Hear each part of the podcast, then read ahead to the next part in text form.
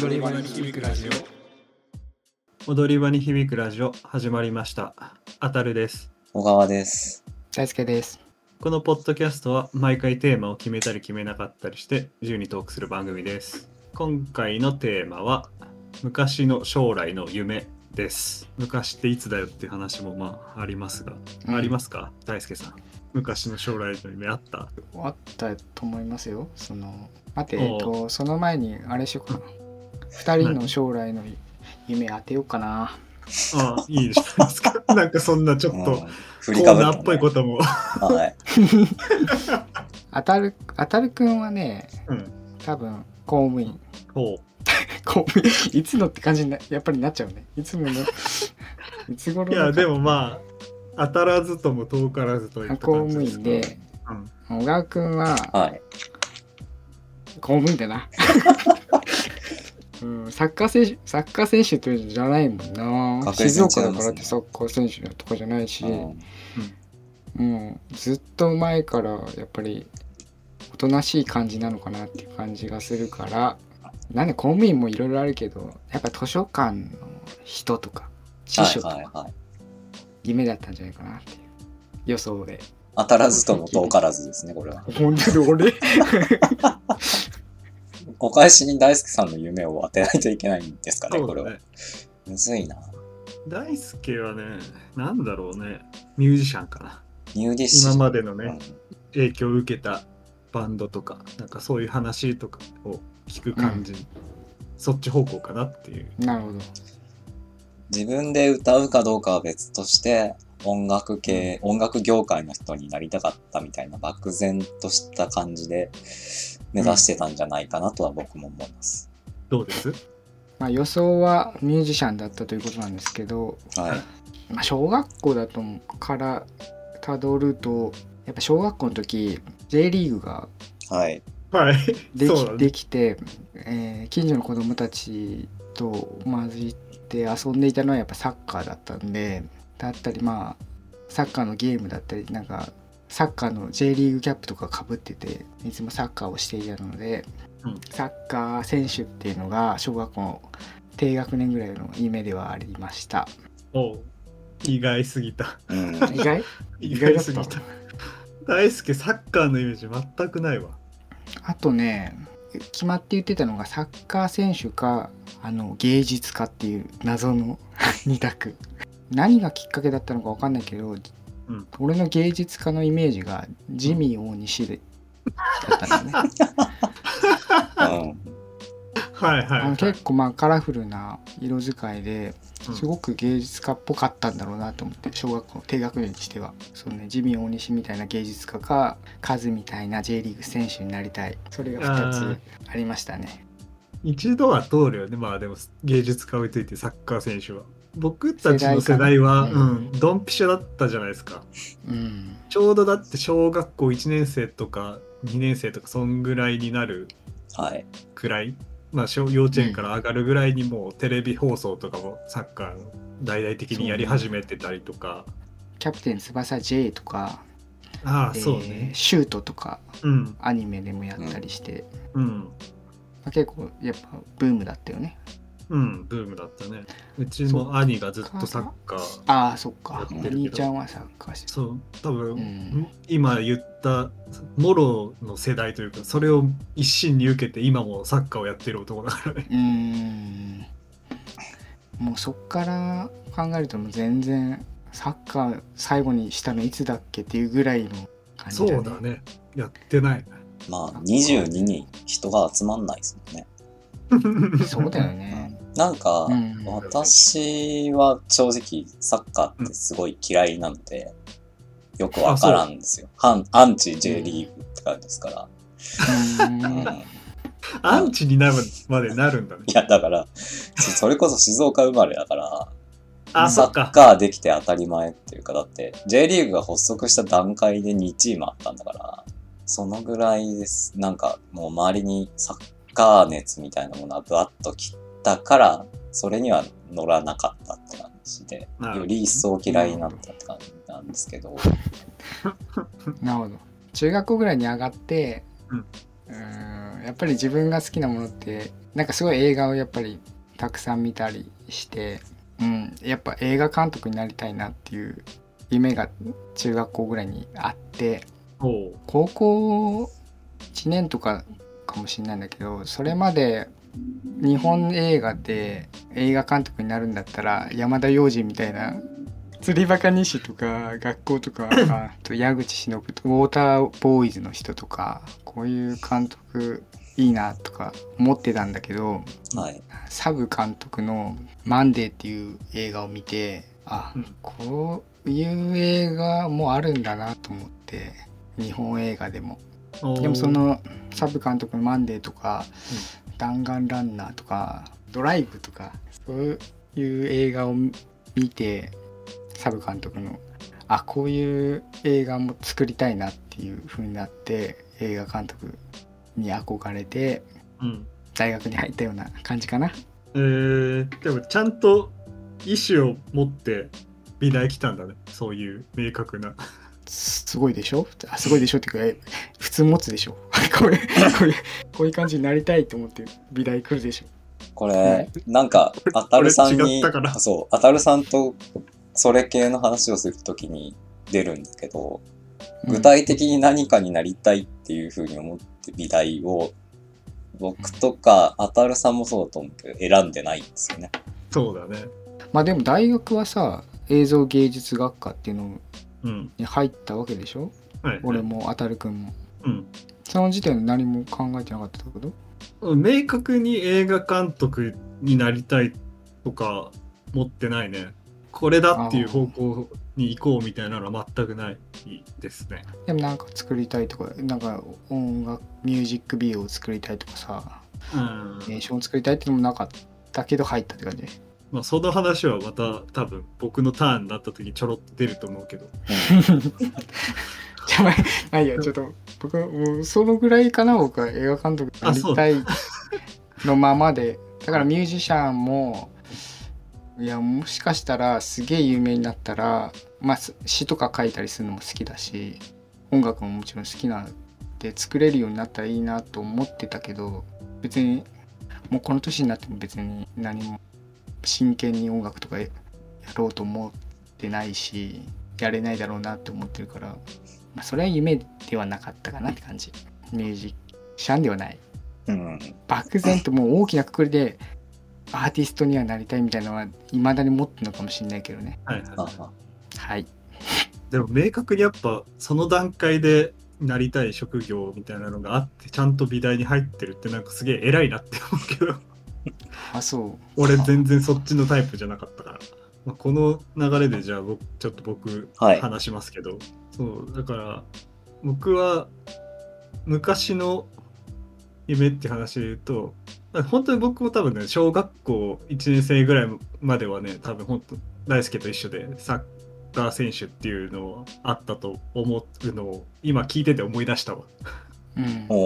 そういえばそんなことを言ってた時期もあったなっていうのを思い出したけど、さ多分小学校3年生ぐらい俺全然サッカー好きじゃないなっていうのに気づいた瞬間があってはい。それは何でかっていうとあの一応あの地域のあのサッカー少年団みたいなやつに入ってたの。はい。入ってたんだそうそう入ってたんだけどそれ毎週日曜日練習があったのねで日曜日の朝9時にとかにあいつもまあ広いグラウンドみたいなとこ行って練習したんだけどうんそんなのよりも日曜日の9時にやってるアニメの方が全然見たかったからうん行きたくなかったの。で日曜日だし寝てたいし。サッカーをなんでこんな朝早く起きてやらなきゃいけないんだっていう疑問から入ってまあ兄が逆にサッカー大好き人間だったからうん。兄を見て俺あんなサッカー好きじゃないなって思って明確に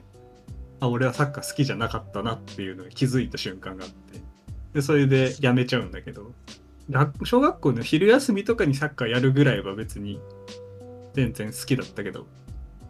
ただ体動かす程度のねサッカーはまあ好きだったけどそんな休みの日までやりたないわっていうのがあってやめてで、うん。その後なんか将なりたいものあるかって言ったら中学校ぐらいまでは刑事に憧れてたんですよね。あ警察の警警察官。うん警察警官。憧れてたっていうまあドラマとかももちろん、ね、刑事ドラマとかいろいろあったしやってたから好きだったけど漠然となんか中学校ぐらいの時は、まあ、正義っていうものを多分普通に信じてたぐらいの年頃というか。け正義といったら刑事警察っていうなんかすごく安直な純粋無垢な思考があったぐらいの年なんだけど、だからそれに刑事にな憧れてたから部活も中学校では柔道を選択してはいはい。すげえ。すげえな。そう。はい。そう。もう今から俺は強くなるんだっていう。一生持って柔道部に入ったんだけど。うん。確かねその年か翌年ぐらいだったから中学校の1年生か2年生ぐらい割と早い段階であの警察の不祥事が大々的にうん。全国的に放送されたというか、あーニュースになった時期があって、ありましたね。うん、2000年とかそんぐらいだったと思うけど。うんなんかそれがねなんかもう衝撃だったんだよその当時の自分としては。ええ。あの人たちは正義の集団じゃないのかみたいな。そう。今なんか崩れた。そうそうそう。なんか勝手に期待して勝手に失望したのその瞬間に。ううん。んでそっからなんか部活も急激にやる気をなくなったわけ。もうなん、うん。何のために俺は柔道部に入ったんだみたいえな、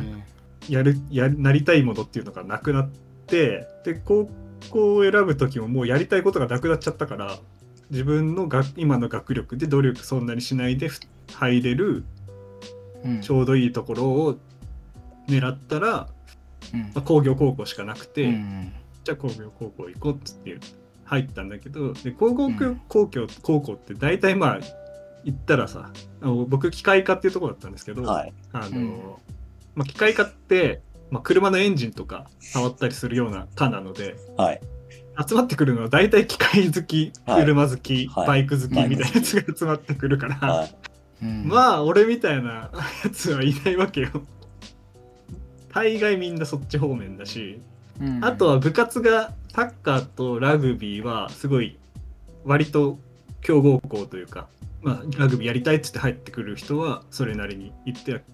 んだよね。機械系に興味はなくても、まあだ、ある程度みんな何かしらのやる気を持って入ってきてる人が大多数の中でそんな消極的な選択肢で入ってくるやつはまあそんないなくて案の定機械科の授業にも特に興味を持てるわけでもなくうん。いつも赤点ギリギリの点数を出して、まあ、今回補習免れたなっていうところでうん喜んでたぐらいのやる気のない高校生だったんだけど。うん。だからもうその時点でもう、まあ、警察官ダメだし機械系も別に興味ないし何しよっかなみたいな。特にやることないなってなって。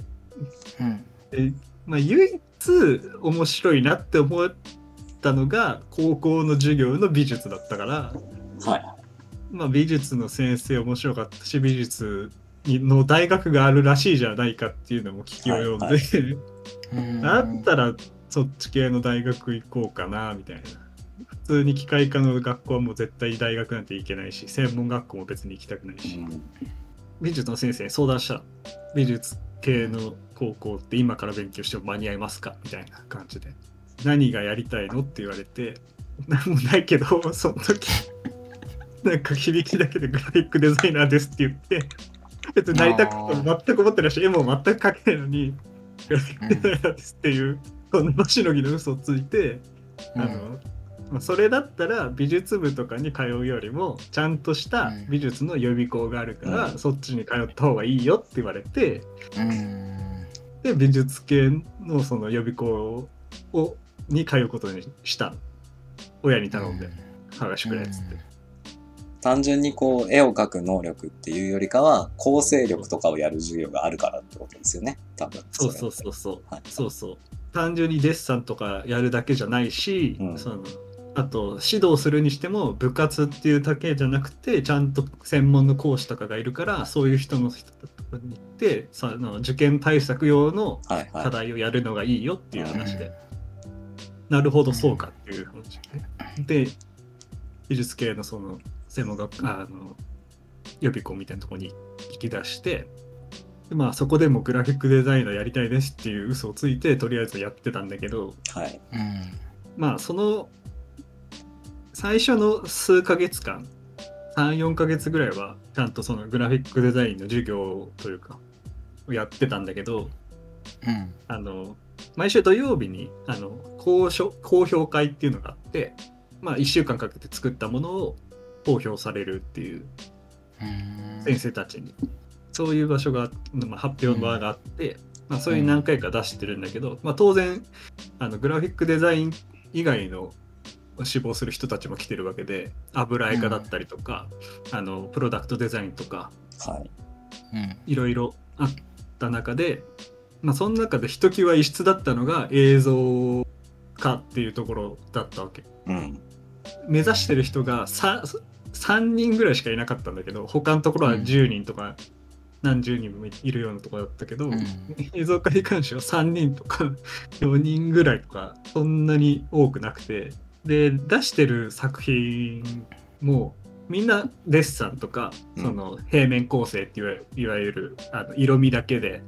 あの色面バッキッと決めてかっこいいもの作るみたいなのとか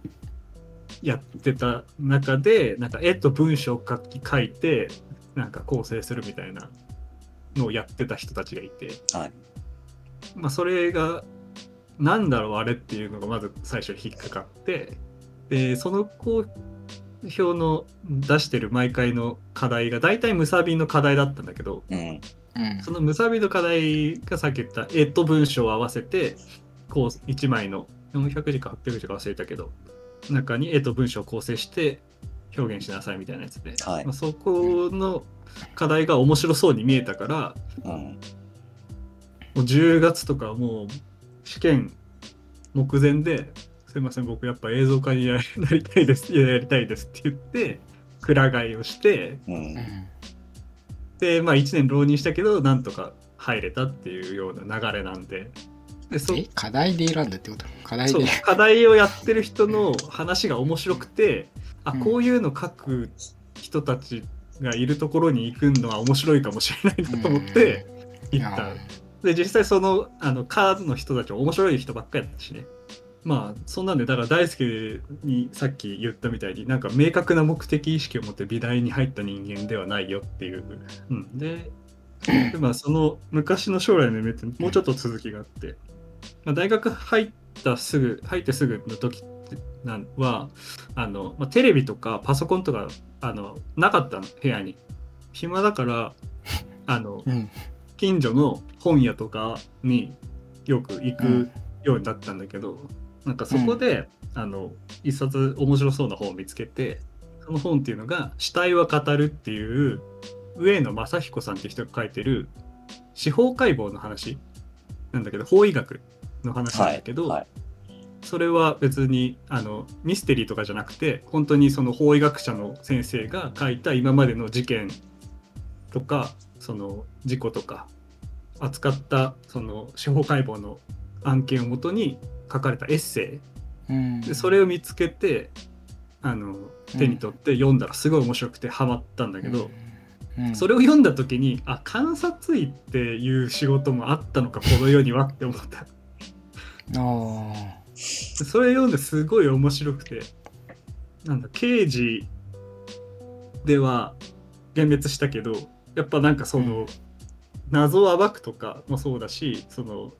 上野さんの本に書いてあるのが結構印象的だったのが死者の権利に対して誠意に対応するみたいなふうに書かれててはい。はい。うん、なんか、まあ、人間、まあ、普通の医者はもちろんその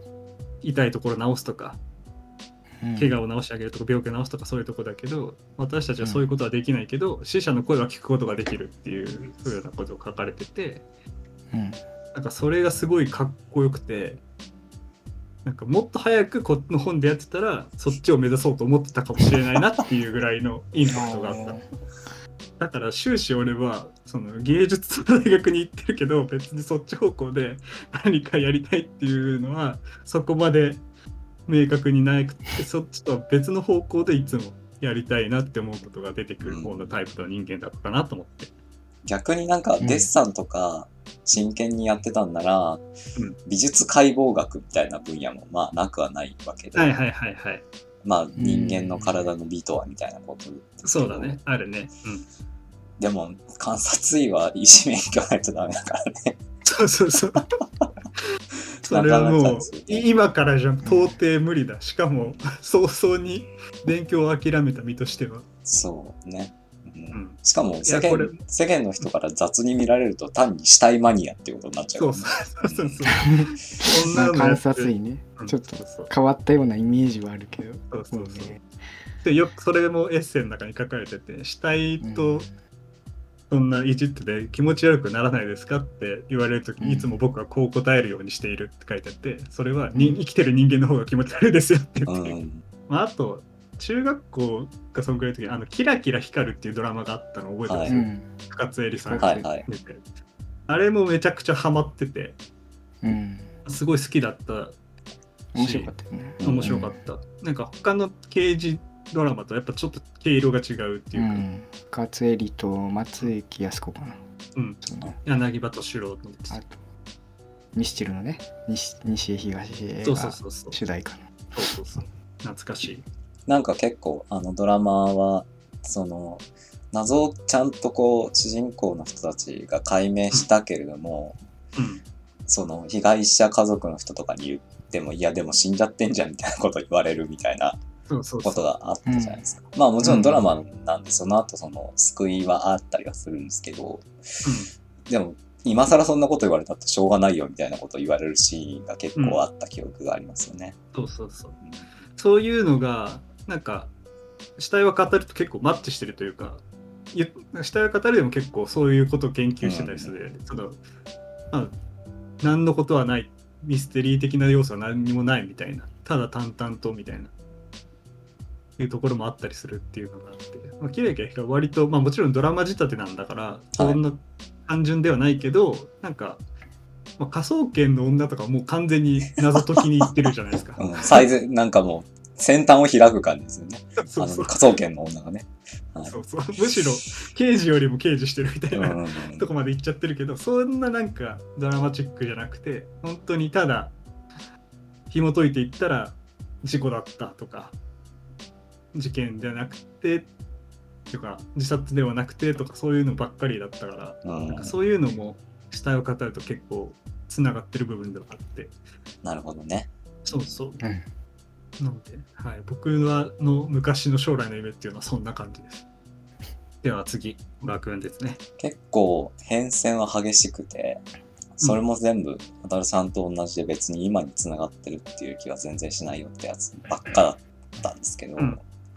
多分一番最初に将来慣れたらいいなって思ったのは飛行機のパイロットでした。それは私のおじいさんが戦争が終わる寸前まであの陸軍航空隊の予科連にいてはいはい、それこそ7月とか6月ぐらいに卒業でもうすぐまあ認知に配属決まるよっていうのを待ってた時に終戦を迎えたっていう人だったので、普通になんか子供の頃とか一緒にお風呂とかに入ってると、うんお風呂の壁にこう水をつけた指でその空母への発着の仕方みたいなのを図解で説明してくれたりしたんですよ。当時の戦友会っていうのかな要するに当時同じ隊にいた人たちがおじいさんとかになってまあ同窓会みたいなもんですよね。はいはい。みたいなのがあって、その会合とかにも俺連れてかれたりとかして。だから、その同じ航空学校、予科連で一緒だったおじいさんたちにあの時ああだったねみたいな話を、おじいさんの膝に座って聞かされたりとか、あとおじいさんは手先が器用だったので、普通になんかバルサ材みたいの買ってきて、小刀で削って、はい、できたハヤブサみたいなこと言われて、ハヤブサってあの戦闘機の名前なんですけど、はいはい。うん、だからその木工でできた飛行機のプラモ、プラモデルっていうか、なんだろう、木製の飛行機のおもちゃとか作ってくれて、で、機関銃のところ、機関銃を釘で再現してるみたいななんか変なおもちゃだったんですけど、そういうのとかを散々与えられて育ってきたので、最初はまあ、パイロットになりたかった。しかもまあ多分戦闘機のパイロットになりたかったんだと思います。もともと、そうだね。前、おじいちゃん子だったっていう話もしてたもんね。そうですね。ただ、おにおじいさんがまあ早くに亡くなってしまって、そのを引き継ぐような形で現れたのが、あの、レースドライバーだったんですよ。特にまあ当時、そこさっきのサッカーの話じゃないですけど、当時 F1 ブームだったんですよ。1990年代初頭と、まあ、80年代末ぐらいの段階って、ホンダが F1 に参戦していたおかげで、その、まあ日本でテレビ放映があったっていう理由が一番でかいと思うんですけど、うん、まあ F1 ブームだったんですよね。はいはいはい。へえアイルトン・セナしか知らないけど、まあ私もアイルトン・セナしか知らないぐらいだったんですけど、うんいやでも、アイルトン・セナって、まあ、だからそれぐらい有名だったよね。そう、知らない人でも。知ってるぐらいの。うんうん。私、当時その、テレビで F1 やる場合って中継ですから、うんその、まあ基本ヨーロッパとアメリカでしかやらなかったの、ややってなかったので、まあ南アメリカ大陸とかブラジルグランプリがあるんですけど、うん基本中継はど深夜じゃないですか。うん。うん。まあ、そうなるね。だから、普通に子供が、幼稚園ぐらいの子供が起きてる時間帯で、そのテレビ放映があるグランプリって日本グランプリだけなんですよ。だから当時はアジアでグラあの F1 は開催されてなかったので、日本以外では。だから日本グランプリがやる時だけは昼間から見れるっていう感じで、その、ある、その1992年の日本グランプリの、をビデオに撮ったやつがうちにあったんですね。物心ついた時から。だから F1 が好きって言いつつ、私が好きだったのは1992年の日本グランプリの一戦だけだったんですよ。そこだけを見て F1 が面白いなって言ってたんですよ。なるほど。うんだから、その、言うて、ろ当たり前ですけど、録画ですから、レースの展開はまるっきり一緒なんですよね。誰が勝つのももう頭から決まってるし、何周目でナイジェル・マンセルがダメになるかみたいなことも全部分かった上で見てて、でも面白いっていう話だったんですけど。そのグランプリって、そのレースファンからしてどういう評価を得てるかちょっといまいち分からない部分はあるんですけど、そん。なに面白いレースではないんですよ。その年間何十戦と戦ってきて、最終戦1個前の、がグラン、あの日本グランプリなんですけど、だから最後に1個別のグランプリを残しておきながら、実はその日本グランプリでワールドチャンピオンって決まっちゃうんですよ。でそれが、アイルトン・セナなんですけど、その決まり方っていうのが、そのずーっと競っていた、年間通して競っていたナイジェル・マンセルが、中盤でエンジントラブルでリタイアしちゃうんですね。えー、で、リタイアして、この日本グランプリで1ポイントも取れないって、ナイジェル・マンセルが1ポイントも取れないってことが確定した段階で、その、アイルトン・セナのチャンピオンが決まるっていう、なんか、微妙にそう、特別ドッグファイト、お互いに競って競って勝ったみたいな感じじゃなくて。一方がポシャって、ワールドチャンピオンなんとなく決まっちゃう。しかも、アイルトン・セナはずっとほぼ1位で走り続けてるっていう感じそんなにいいレースではなかったんです。なるほどね。うんでも、そのグランプリが、まあ、私が繰り返し見てて、毎回感動する部分っていうのがあってうんうん、それはその、もう、えっ、と、ナイジェル・マンセルが潰れて、ワールドチャンピオン決まった。で、最終週までアイルトン・セナは1位でぶっちぎるんですよ。で、ところが、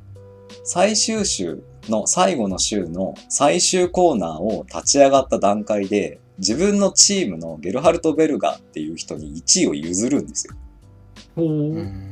で、要するにそれってその、まあ自分がワールドチャンピオン決まったから、もうポイントいらないよっていう理由で、ゲルハルト・ベルガーって、まあ F1 って1チーム2大体制でうん。基本やるので、そのチームメイトなんですけど、うん。ゲルハルト・ベルガーに1位を譲って、日本グランプリの優勝はゲルハルト・ベルガー、そして世界チャンピオン、その年のワールドチャンピオンはアイルトン・セナ、やったねってなるんですよ。はいはい。で、幼稚園チームどっちもっそうね。そうです、そうです。で、幼稚園の頃にそれを見てて、アイルトン・セナってなんてできたやつなんだと思うわけですよ。バリバリに速く、そう、バリバリに速くて、チームメイトにも気遣いができ、1位を譲ってあげる度量が深いと。まあ、度量が深いってことは当時知らなかったですけど、なんていいやつなんだ、こんなイケメンだし、しかも速いし、みたいなはい。ことを、すごい強く印象に残ってたんですね。うんうんうん。アイルトン・セナの黄金期ってうん、その年までなんですよ。あ、そうなんだ、ね。1992年にそういう形でワールドチャンピオンになって、うんで、その次の年は全然そんな結果が残せないっていうか、そのさっき言った最終戦で途中でエンジンがダメになったナイジェル・マンセルが優勝しちゃうのかな。だから私がその1992年の日本グランプリを見て、毎何十回も見て、この人すげえなっていうことをやってる裏で、リアルのアイルトン・セナは優勝できなくなり、チームも変わり、なくなってしまうんですよ。しかも自分の好きなそのマクラーレン・ホンダっていう日本のチームじゃない別のチームに行った先で死んじゃうんですよね。で、結構それがショックだったらしくて、うん。もうまるっきり車にまるっきり興味がなくなるんですよ。それまでは本当に、あのー道路で走ってる中古車うんとか普通に、あの、ミニバンみたいなやつの車、ま、車種名まで全部言えるぐらいの車強だったんですけど、はい。アールトン・セナが亡くなったことによって、マジでどうでもよくなるんですよね。まあ、その後小学校とかに行くようになって、自分がつくづく車に酔いやすい体質だっていうのがあらわになっていくんですよ。乗り物、とにかく乗り物に弱い。車に限らず電車、船も弱いとうん。そうなってくると、パイロットも無理だろうってことになるし、うんそういうのも全部含めて、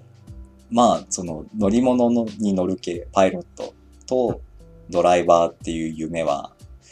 まあ諦めざるを得ないかなっていうのを、なんか小学校の時に思った。次に多分本気でなりたいなって、かなり一瞬真剣に思ってたのが、すげえニッチなんですけど、あの、ガラス工芸職人。体験とかそういうのがあってみたいな何かがあったのきっかけ的な。なんか、あの、よく、まあ、静岡の物産展というか、まあ、静岡の観光地の土産物はい、として、うんなんでかガラス製品ってなんかよくあるんです。例えばなんか静岡の観光地って伊豆高原とかがあるはあるんですけど、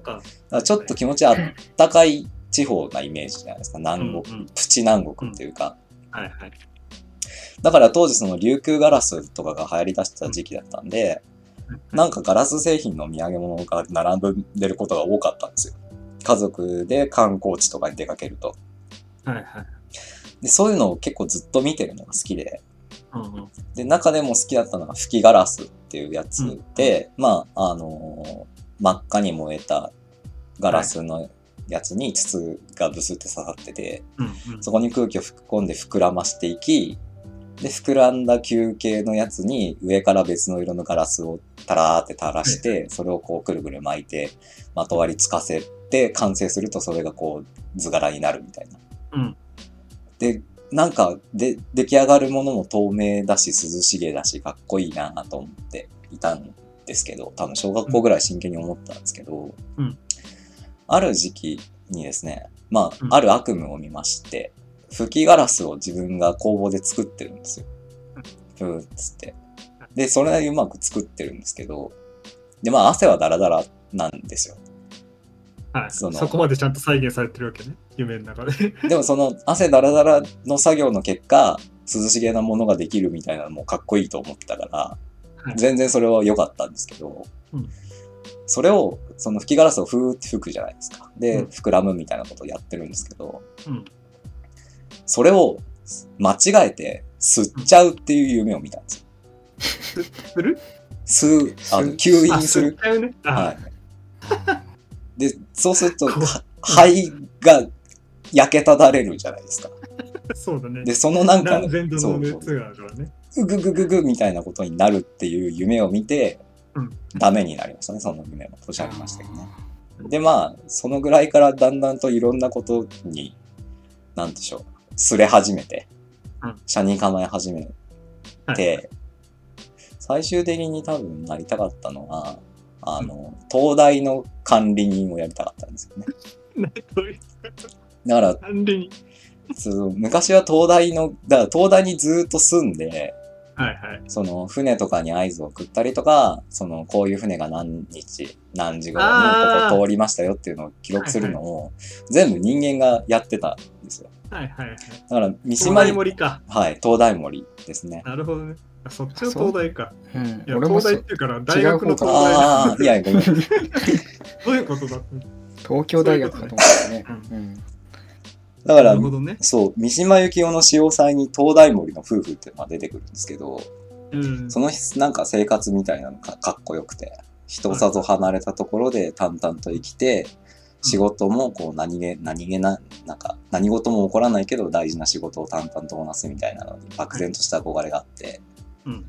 で、ちょっと暗い過去を抱えて都会から逃げてきたけどみたいな風を装って田舎で東大森をやるっていうのをやりたかったんですけど、高校ぐらいの時にちょっと調べたら、何年後かに全部自動化されますって話だったんですよ。だから、そうでしょそううだから、勤める先がなくなっちゃったなっていうのが思って、この夢もポシャって、結局なんだろうね、大学で美術学部、しかもなんか、あの、絵を描くような学科じゃなくって、いわゆるコンセプト重視みたいな学科に行く羽目になったのは、こんだけ散々将来の目が潰れてきたからにゃ、その、まあ、さっきのあたる、あたるさんというか、大輔さんから言われたやつですけど、もう公務員だなと。思って、はい。ただ公務員であったとしてもちょっと文化の匂いのするところには行きたいと、そうなった時にまあ美術館の職員とかいわゆる当時学芸員とかっていう仕事が、いわゆるなんかその美術館のキュレーターみたいな言い方をはい。が出てきた時期で、いわゆる学芸員って地味な仕事だけじゃなくって、その展覧会のコンセプトを決めてとか、うんその実際の運用を取り仕切ってとか、作品の価値をきちんと判断してみたいなことをやる仕事だよみたいなのが結構言われてた時期だったりしたので、うんなんとなく学芸員とか美術館の職員、そのまあ、うん公務員という形ではないけれども、何かしら公共のところにいて、働くみたいな道がないかな。でも、普通の、いわゆる普通の学芸員とかにはならなりたくない。ちょっと名の知れた学芸員になりたいみたいな欲求があって、うんまあその中途半端な学芸員を養成するような学あの学科ではなくって、美術のコンセプトが学べるっていうのはその大学にうんうん行く羽目になったって感じですかね。今の職場ともちょっと通じてるっぽいっちゃ通じてるよね。そうですね。まあでもだから割と消極的っちゃ消極的なんだよね。そうだ割ね。と。うん。完全にこれだっていう感じはそ、まあ、僕も大あの小川君も大好きとはちょっと微妙にずれてるというか。う。うん。なんかでも微妙なニュアンスですけど、そのうん消極的な風を装ってるんじゃないかって自分を疑ってる部分もあったりするんですよね。なんか、うんうんなりたいものになるみたいな、確固たるものをうん持ってはいけないみたいな自分ルールをうんが自分にある種の呪いみたいな感じでかかっていて、そこをどうやって迂回するかを考えた結果、なんかこういう消極的な言い方をしてるみたいな。ごめん、多分暗くなるからやめよう、この話は。まあでもそういう意味では僕もだから何かを明確にやりたいと思ってやったっていうことはほとんどなくてなんか取捨選択した上で なんかうん。消去法でどんどんこれやりたいなと思ってたけど違ったな違ったな違ったなっていうところで行き着いたのが美大だったっていう感じだからそんなテンションで行ったわけだからさ当然さ、あの周りのやつはきっと、まあ、高校の時みたいに、まあ高校で機械科に行った時に車好きがいたみたいに大学に行ったらもう周りはみんな映画とか映像とか、まあ、美術とかそういうのがもう好きなやつらがばばっかりのところなんだろうなって思って行ったら案外そうでもないなっていうのがそうね。うん。みんな美術に詳しいとかそういうやつらが集まってくる場所だと思って行ったらなんか意外と俺みたいなやついっぱいいんなみたいな。なんかでも、それはある部分で絶望だ、絶望ってか失望したけど、そうそう。ある意味そこにこう介入して成功する余地があるなと、もうちょっと思ったって感じですね。そうそうそうそうそう。なんか、そんなにみんな映画も見てないし、うん。美術とかもそんなに詳しいっていう人にほついぞ会ったことなかったし、その当時はね。だから大好きよ。だからそういう意味では、異質っちゃ異質だった。えー何が？何俺別に何も知らなかったけど。いや、全然知らなかったけど。知識としてっていうより欲求としてちゃんとあったっていう感じがね。他の人そんなになかったと思うしね、同期で。明確にやりたいっていう人は、本当に、まあ、数少ないというか、数えるぐらいだった気がする。まあ慣れてないんだけどね。慣れてないんだけどでも野心はあるわけでしょ。少なからず。うん写真はね。まあそうね。今昔の映画監督だけど、まあいつかはまあ映画撮れたらなとか思ってるけどね。うん。それに向かって何もしてないけど、うん。思いとしてはあるわけでしょ。やっぱ映画撮りたいなとか。うん。そうだね、いや、あるだけでなんかすごいなって思う。うん、ねえなっていう思いながら、どうやってじゃあ、ない中で生きていくのかっていうことを考えなきゃいけない辛さもあるからさ。だからまあ多分2人はさ、まあ、将来の夢というテーマでありつつまあやっぱりなりたいものとうん夢とかって結構ちょっと違うちょっと違うんじゃないかっていう気はするよね。うん。なれるものとかまあ職業的なところだったりうん食いぶちと呼ばれることだったりね、ううんん。それと夢はちょっと違うよねって感じだよね。そうだね。ね。うんうん。まあ、だ映画監督っていう、まあ、職業になりたかったっていうのが夢だったと思うけど、まあ、今、うん夢を生かすであればいつかは映画を一本は撮りたいみたいな夢うんにしとく、夢夢をなんか夢をやっぱり持ち続けるべきだなって思うから 寒寒くない。なんか、ちょっと自分とはあまりにも違う思想にちょっと今、面食らってしまった。うん。そうか、夢を持つって大事ってね、なまあ目標があるみたいなことだよね、要するに。そうだね。うん。でもなんかちょっとうん。うんなんだろうね。くじけそうになった時やっぱり小さい時の夢とかをうん。ちょっと思い出したりするっていうのはやっぱ大事かなって思あったりするー。あ、でもそういうところ、ろによりどころがあるのはやっぱ強いとは思うけどね。うん、だってあの時からなりたかったんでしょっていうのがあるわけだから。うんうん小川君もね免許持ってないけど なんか T, T スクエアとか聞いたら急に F1 のねレーサーになりたいっていう夢がああ。蘇るかもしれないよね。でも、うん。冷静に考えると私夢叶ってる部分もあるから、そうだようね。ん。うん。別にそんな、うん、叶ったけど別に楽しくないっすよっていうのは、い一言、一言泥をかけて終わりたいなと思いますけど。はい。そんなところで今回のテーマは昔の将来の夢でした。